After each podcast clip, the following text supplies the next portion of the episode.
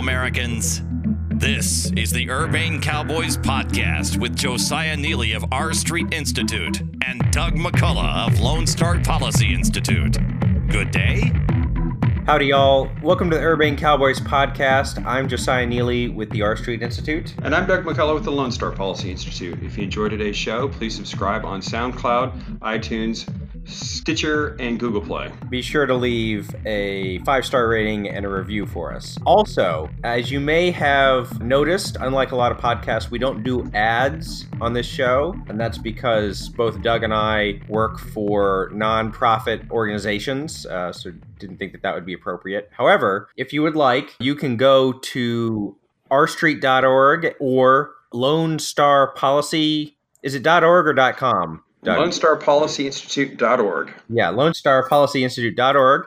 And if you go there, there are ways to donate to the host organizations. Or if you don't want to do that, there's plenty of research and documentation on the policy issues that we discuss that we'll be discussing today and on other shows. So, with that infomercial out of the way, today we're going to be talking about crime, which is uh, a subject that you know uh, we should all be interested in.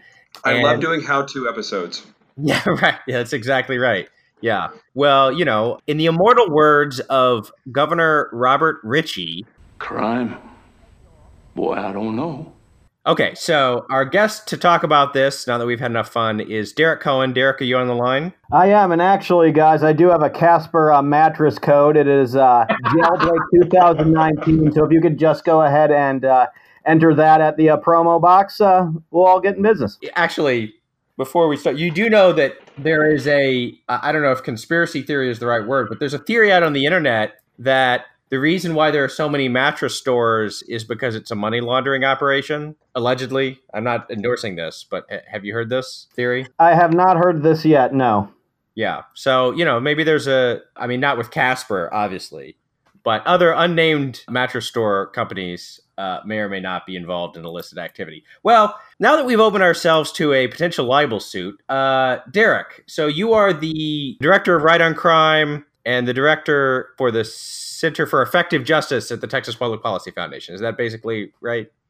Exactly. So here at the Texas Public Policy Foundation, we're a, a, conservative free market think tank, and one of the the areas that we focus on is is criminal justice, and um, right on crime. Then is kind of our national campaign to that effect.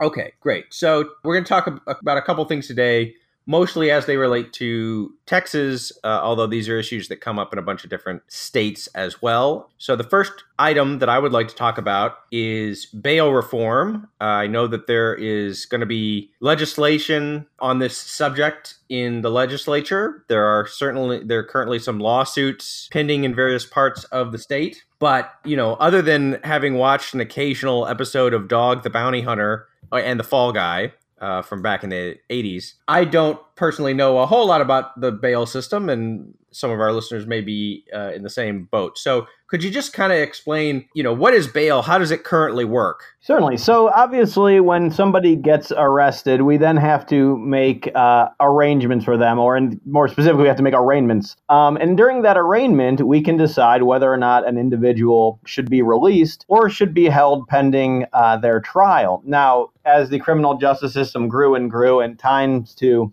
adjudication grew and grew, it's taken a lot more time between the actual arrest and getting somebody fully adjudicated. And so that kind of leaves this question is what do we do with folks in the interim? You know, if we hold on to somebody in the county jails for, you know, months on end, it creates a massive hardship for taxpayers. It creates a massive uh, constitutionally dubious uh, situation in which somebody is being uh, functionally detained and has not been convicted of any crime. And also, just from a very pragmatic point, it takes up space and it takes up dollars.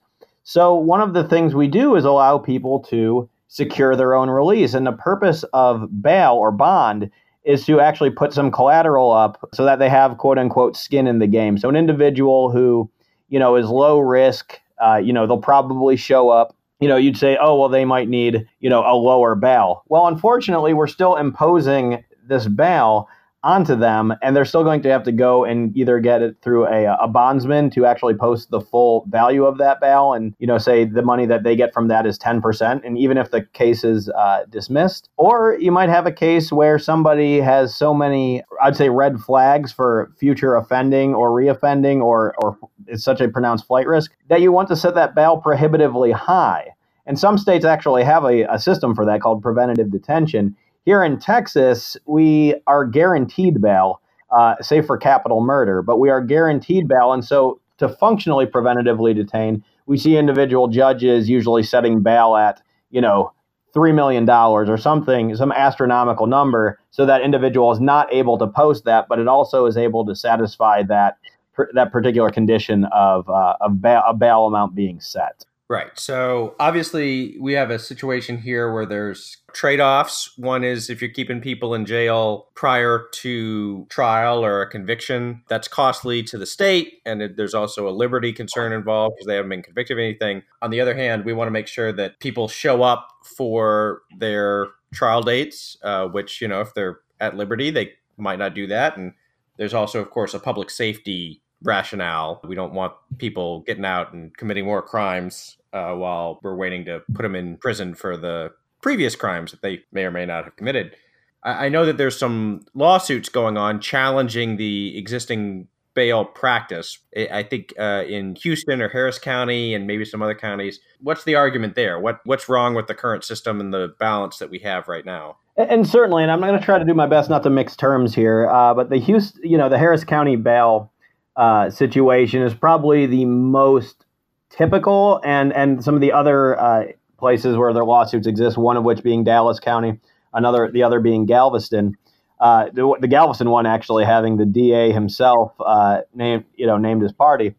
Um, essentially, the problem causes uh, arises from uh, over reliance on what's known as a, as a bail schedule or you know use of mechanical bail. So usually when we have when we're arraigning somebody there isn't there's an asymmetry of information there. We don't always have full clarity into that individual's criminal history. We don't always have full clarity into maybe problematic inflection points of their criminal history. You know for example did we have somebody you know in custody before and they were bailed out or given you know or basically given a recognizance bond and then just never showed up again? That obviously would be very very troubling to somebody setting bail and so they don't always have that information in front of them. And so what there's a reliance on doing in some of these larger counties, and you also, I, I, I can't uh, stress enough that a lot of this just comes from the absolute volume uh, that these particular county courts are having to clear. What we're actually seeing is that they rely on this mechanical bail schedule. In other words, you show up and it says, you know,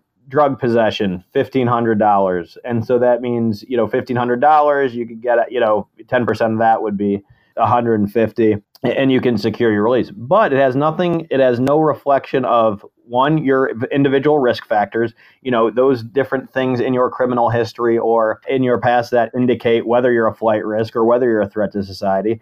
And it also doesn't take into account your current financial situation. I mean this seems a bit rote but you know a really high bail can be set for a person of means, and that can be met. And a very low bail can be set for a person who's destitute, and that cannot be met. But none of that has anything to do with the, you know, the facts of the case or their likelihood to to show back up again. And so what we have there is basically almost a means test within that particular part of the criminal justice process. And so what a lot of the what the Fifth Circuit decision has done in Harris County is it really gutted, specifically for misdemeanors uh, in this lawsuit, or I'm sorry, the the mostly settled lawsuit. Uh, basically said, look, for misdemeanors, you know, we're going to basically judicially impose this large system of release. And you know, to be honest with you, that judicial, you know, that judicial fiat, it hasn't resulted in the best outcomes simply because there's no, again, there's very little risk analysis on going on who are we sending away and who are we keeping. And also, there, I, I, also hasten to add, there was a hurricane in there too, so that kind of hurt uh, appearance rates as well.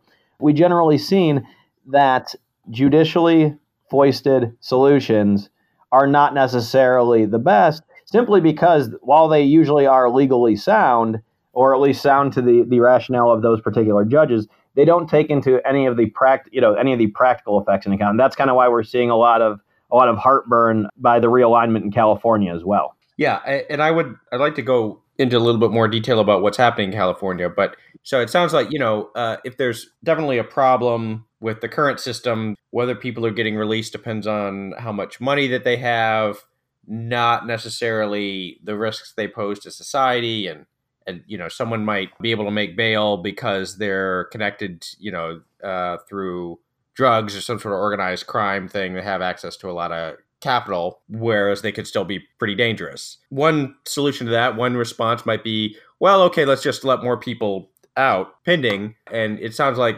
that's not what you're saying uh, should be the appropriate response. So what should happen? You know what how should the should the system change uh, in order to better account for you know keep keep the bad the dangerous people in jail uh, without keeping too many other people in there that don't really pose a threat to society Certainly, and so you have to basically look at what kind of what kind of errors are we getting in our current bail system, and, and, and they go two ways. We have the error in which that, that you identified that where somebody who can successfully secure a bail, even one that was set prohibitively high, is then able to purchase their freedom regardless of the risk they pose. The other side of that is we have somebody who's, let's say, a very low risk, but not necessarily doesn't have access to much means. They're actually going to be held because even though they're low risk, there's a almost an under or no reliance on on, on recognizance options that allows somebody to basically, you know, promise that they'll show up again.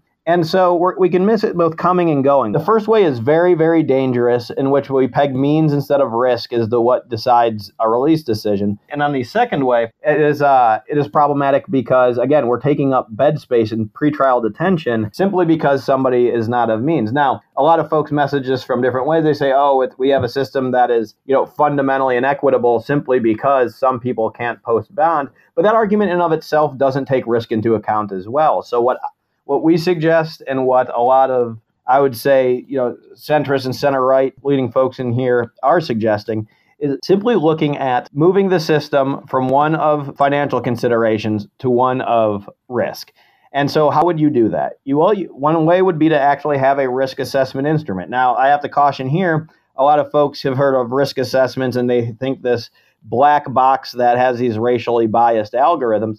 Now, risk assessments can be, have racial bias in them, but that's usually with these long, you know, these several these multifactorial instruments that take in ecological factors. You know, do you hang out with people that have a criminal history? Do you hang out in a bad neighborhood? Things like that, which is that's where they see it as the inflection point for for racial biases. If you look at most of the pretrial risk assessments, specifically the one that's being promulgated here in Texas uh, by the Office of Court Administration, one of the things that they have here is it's a seven to ten question uh, assessment that is based solely on the individual's criminal history and relevant information to that criminal history, such as failures to appear. And what that does is it looks just at that individual. You can validate on those factors for flight. You can validate on those factors for reoffense. And at the end of the day, we're making sure that that bed space, which let's not miss the fact that, you know, bed space in a local jail is finite. You know, we are prioritizing that that bed space is then being used for those that would be risky to either not show up or to harm us. And then on the other side, you know, if we know somebody is a pronounced low risk, is there any value in charging that person bail or asking them post a bond if we know that that person, you know, is going to show up again? So that means we should be expanding or creating a presumption of, you know, that recognizance release. Nowhere in here does this actually get rid of cash bail. And that's where I think some of the misinformation is here. It just means that when cash bail is assessed, that bail is being assessed at a more actuarial sound level than just something that we do uh, by force of habit. So, what would you say to the argument that, you know, the thing about bail is, uh, yes, you're right, it's expensive to keep people in there, but uh, it's better safe than sorry. So perhaps you know, in the in the same way, if the current system isn't working and is releasing dangerous people, maybe we just instead of tinkering with the the schedules or other things like that, we just needed to to uh, have prohibited bail or deny change the system so we can deny bail to people altogether more often. Certainly. And, and i mean that that's definitely one approach and that's kind of part and parcel to what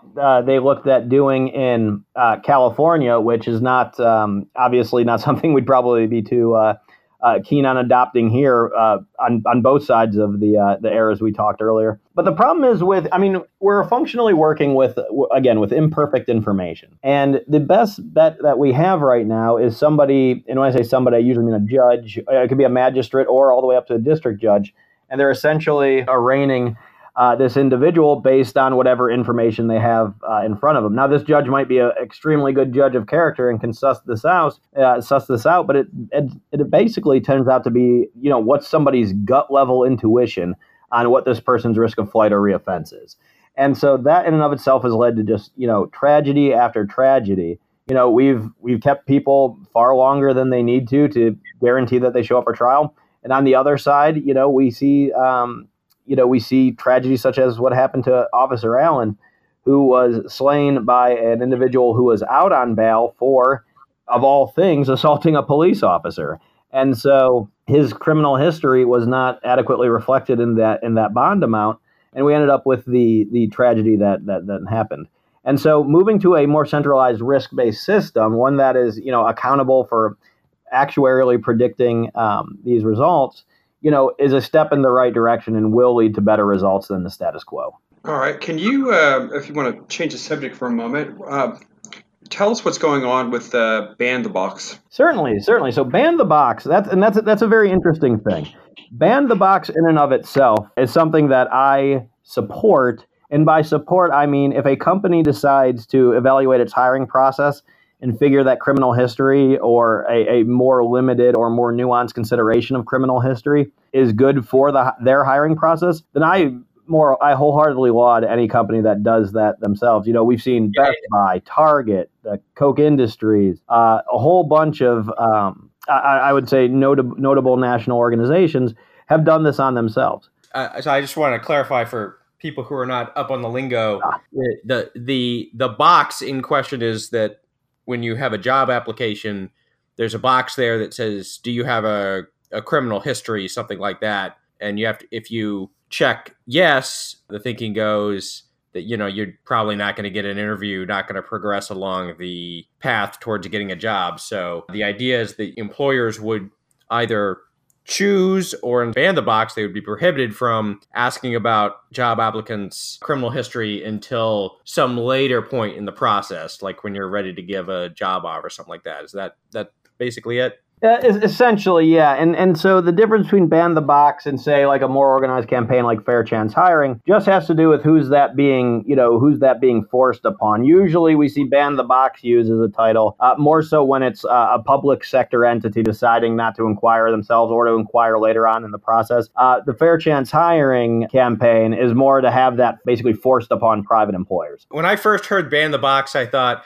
was that like you you want to get rid of solitary confinement or is it about when people you know in in traffic when people pull out during a green light they're trying to turn and they they end up blocking traffic don't block don't block, block the, box. the box yeah the, yeah this is neither of those this this is about people with criminal histories in the employment process. No, and I would actually argue that in the latter, the folks that block the box probably are more uh, deserving of criminal histories. But we talk about that later on.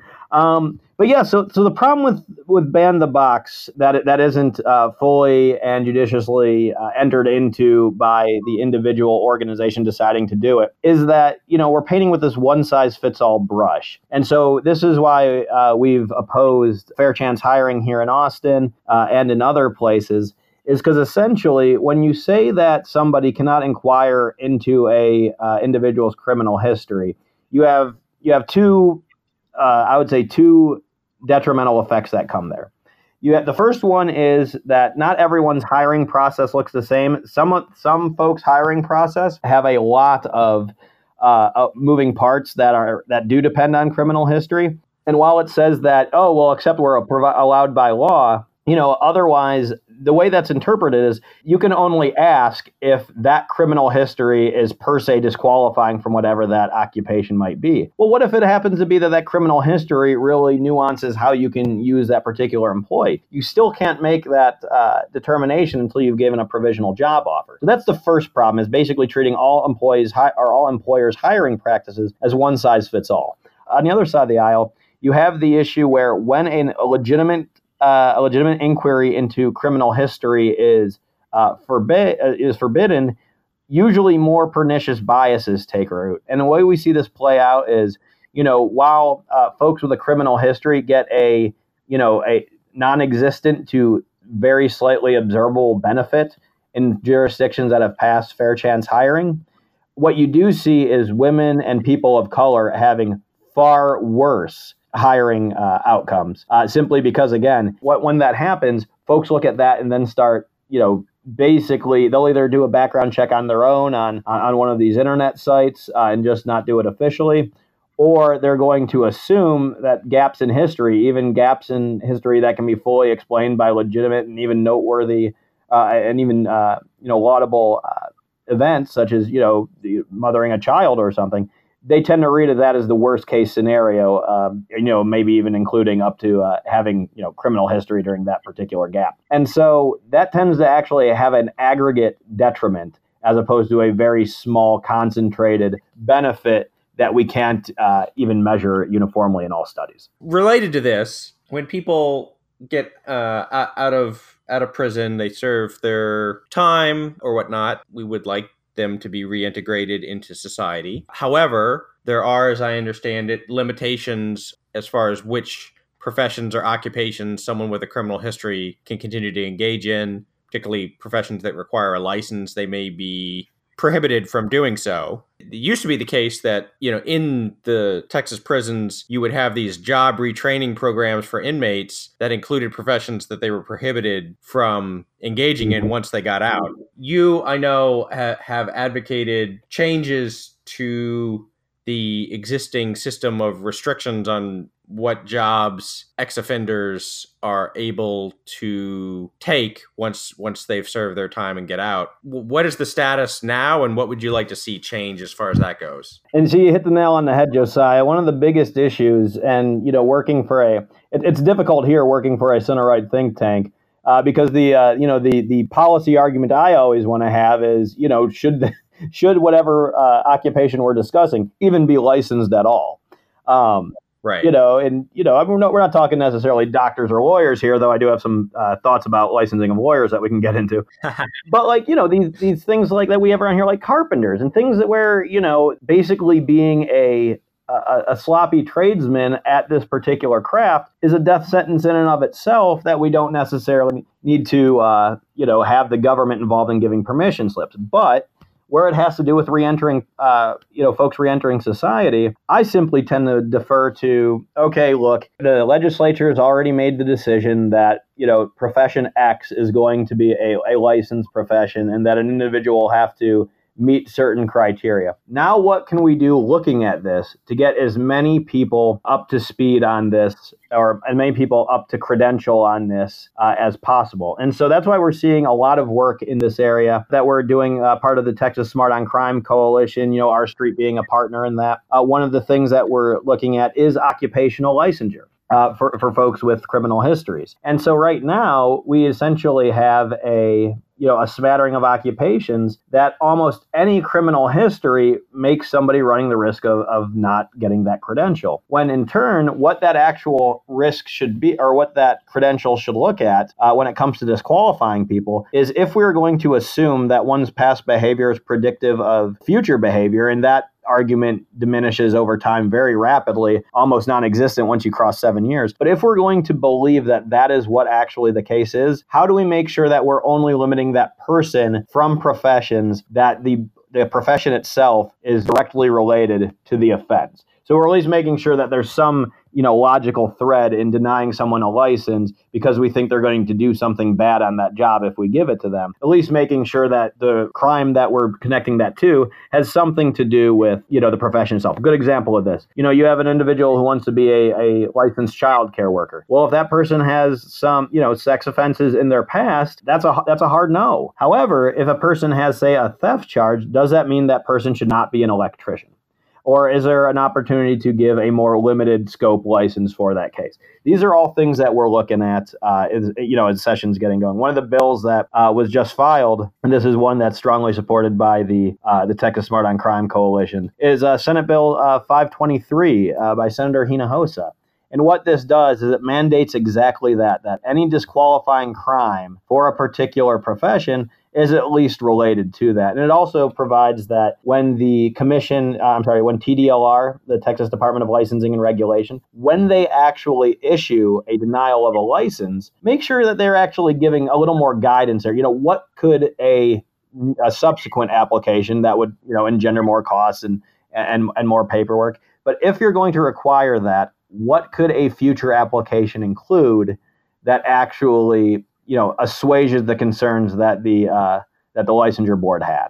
And that's just common sense things. Uh, this is, and I, I, try to illustrate the difference between this and, and some of folks on the left uh, support, which is, you know, we need to have these robust job programs in which people are given jobs. No, this just gets the government out of the way. And I think that the benefit we can see in these particular professions by just getting the government to recognize its very small, limited role here, I think we're going to see some massive success stories because of that. I think it is important that we do believe in second chances and the possibility of redemption. And when people have paid their debt to society and, and get out of prison, there needs to be opportunity for them to reintegrate and be able to make a living so that they don't become either a ward of the state, right? They don't end up being dependent on government assistance because they can't get a job, or they slide back into a life of crime. Either, neither of those, I think, are good for society. So, to the extent that you know we're able to uh, remove these these blockers uh, without harming public safety, that seems like it's a very important part of the overall picture. I, I would I would agree, and of course, you know the uh, the, the the conservatarian in me says, well, we need to have a broader debate about the actual preventative value of licenses, but we can we can save that uh, uh, for a different time. Right. Yeah, we've had uh, in the past we've had our our very first episode uh, covered occupational licensure, and it's a topic that I'm sure we'll be re- revisiting in the future. So you as you mentioned, uh, R Street and TPPF are both part of the Smart on Crime coalition. Are there any other things of note going on uh, it, with the Texas legislature that the Smart on Crime coalition is interested in? Yeah, and one thing I would, I would definitely like to underscore. Obviously, the different organizations, uh, you know, prioritize things differently. TPPF specifically uh, puts a lot more emphasis on reforming civil asset forfeiture and reforming our grand jury system uh, than some of our partners do. But I think one thing that we all agree on and that really stands to A, improve public safety, and B, save the state a whole lot of money. Um, is reforming our state jail system. So, every, when everyone thinks of the criminal justice system, they just see bars and folks on the other side of there. Some folks go down to that next level and they say, oh, well, there's a difference between jails and prisons. You know, county jails being the basically the, the local entity detaining folks pretrial or for a very short period of time, and then states being the, you know, the more long-term accommodations.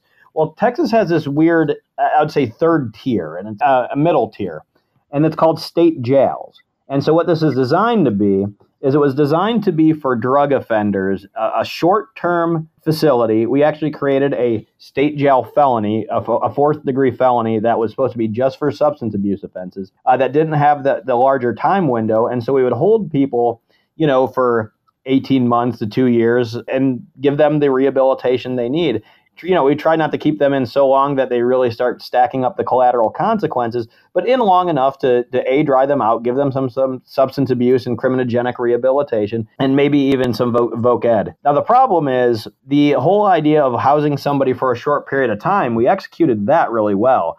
And we actually had uh, subsequent policies with knock on effects, such as giving folks credit for time served, giving them more time in jail. Uh, towards that. So if they actually plead out to a state jail, they have less time going in there. They're only there for a couple months. You know, not enough time to do any sort of training and everything. And we also failed to uh, fund, as a legislature, we failed to fund the rehabilitation uh, component, and the training component just it, it was a non-starter just because of how shortly uh, we had these folks. So what we have essentially did is create this tier of a system where we just hold people for a short period of time, just long enough to lose their job, lose their home, you know, get those collateral consequences, but not enough to actually rehabilitate. And then we're surprised when we see uh, three or four out of five of them, you know, here again in short order. The recidivism rate for the state jail system is absolutely abysmal, whereas our recidivism rate for our state prison system, much longer term offenders, more serious offenders, is far, far better.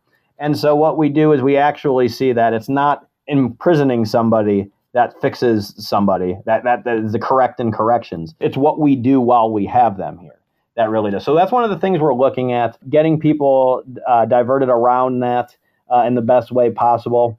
Texas Criminal Justice Coalition. Doug Smith over there is doing some excellent work on this. But the problem is, we just have we have all these well-intended uh, policies that tend to wreak havoc when the rubber meets the road. One one such uh, issue with the state jail specifically is uh, Section 1244 of our uh, Code of Criminal Procedure, and you have 1244A and 1244B. A says you can take that state jail felony and for all intents and purposes, you can treat it like a Class A misdemeanor, a highest level misdemeanor. 1244B says you can just actually make it a, a Class A misdemeanor. And the problem is that is more enticing to take a plea with that and that comes with a you know time in state jails than actually going on probation because you would you rather be off paper in a couple of months or would you rather actually have to meet with a probation officer take your analyses pay day fees for the next three years? It's not i mean you know we're rational people and we believe in incentives and that's one of the incentive hiccups that we have in our current system. So right now it looks like the among the actual announced democratic presidential candidates kamala harris looks to be the front runner at the moment. And uh, there's a bit of a counter campaign calling her kamala is a cop and uh, so I just kind of want to get your impression. Are you, you know, with all the gains um, under this administration, under for criminal justice reform, such as the First Step Act, are you concerned that if someone like Kamala Harris uh, were, were to win in 2020, that some of those gains might be reversed? And, and maybe is that a little bit ironic that the uh, the party that seems to be a little bit more uh, geared towards criminal justice reform is now the Republican Party, and the party that seems to be getting more tough on crime is the Democrats.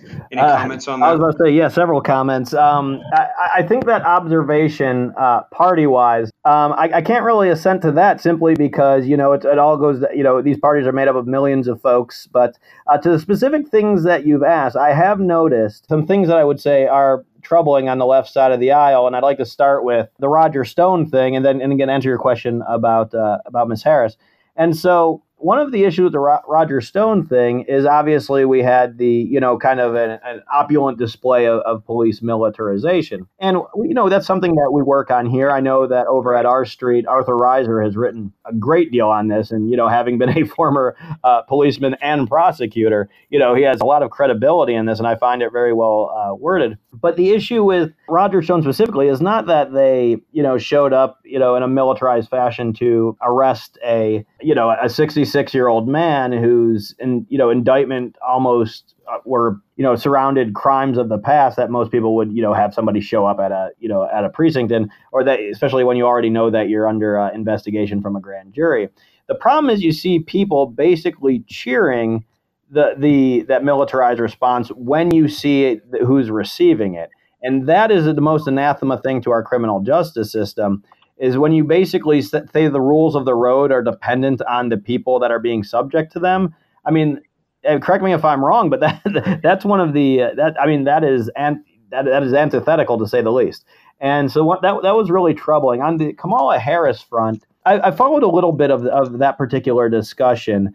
Uh, I, I, don't believe uh, that if you look at what happened in the First Step Act and some of the things that uh, have been floated for the you know the next steps, I, I, think that a lot of the sentencing side items would probably be safe. I do think that where I would have the biggest concern is where you start looking at what should a robust federal criminal justice reform look like. Well, it needs to address issues of overcriminalization. It needs to address issues of of lacking mens rea in the 300,000 plus uh, federal regulations that can uh, you know land you in a federal prison. And so that is where I would be worried. And it's not necessarily specifically specific only to her it's when we have folks that just, you know, believe in the inerrancy of the state, you know, they they then try to make it easier for the state to do state things. And so uh, having a default mens rea is something we've supported here for a long time. If somebody commits an offense, even a regulatory offense, shouldn't they, to a individually determinable level of culpability, at least know that they were committing that offense? You know, this is the difference between strict liability and to knowingly do something. You know, strict liability is if something happens, it happens. You know, with a knowingly standard, you had to actually know that you are doing something that constitutes an offense, and there's a little bit more of a robust procedural protection to that. And so that's where I definitely would worry. You know, some things that uh, when I started here at TPPF, one of the things I worked on uh, was getting uh, basically truant, you know, truant children out of the courts. Uh, you know that our courts were handling uh, kids who skip school as a, as the measure of first resort, just trying to get them out of uh, you know kind of the criminal justice process. Now, should they be punished? Yes. Should they be punished by the law? No. And so to see some of the uh, record on that was a little troubling for me. But as far as some of the other areas where it comes to police discipline, uh, and other sort of procedural nuance. To be honest with you, I don't really see that as much different uh, than I see kind of the prevailing orthodoxy of these particular offices. I do think that the police accountability movement, as they call themselves, is well intended, but I also think that they are, you know, the first to throw the voice of actual law enforcement uh, under the bus. Even law enforcement who would like to see, you know, reforms in the same vein, if not similar reforms to uh, what they're advocating for. And so we end up at this impasse. So I also want to uh, highlight something that uh, my colleague Marc Levin said uh, about this. Uh, I can't remember the outlet that he gave the interview to, uh, but he generally said that you know we can't take her period, you know, her time as a prosecutor as you know as as basically oh well she's not down with criminal justice reform. There are a lot of prosecutors who are on board with criminal justice reform. If you uh, seen, you know, followed the First Step Act at all, you saw that the First Step Act was actually supported by the NDA, the National District Attorneys Association. And so you actually see prosecutors who, you know, because they don't want to be prosecuting the same people over and over and over again, rightfully so, really get it right on both the the sentencing and the uh, rehabilitation side. And so looking at anybody as a monolith uh, due to their profession, I think is, is a little short sighted. And that's what I saw a lot uh, percolating up in that particular argument. But I do think that there are identifiable items that do give me pause. Derek, uh, thank you for joining us. If people want to learn more about these issues, where can they go besides rstreet.org? Uh, they, they can go to, and now granted, you know, Right on Crime is just a fledgling organization and, you know, we can't nearly compete with R Street. But if you like a complimentary view, um, just go on over to uh, rightoncrime.com, uh, Twitter at Right rightoncrime. Uh, you know, we keep basically anything that our policy expert uh, put out. We try to circulate on both social media and on our uh, website itself. So anything that we discussed here today, uh, you'll probably find uh, in in pretty large measure over there as well. Okay, great. Anytime, Thank you very guys. much for joining us today.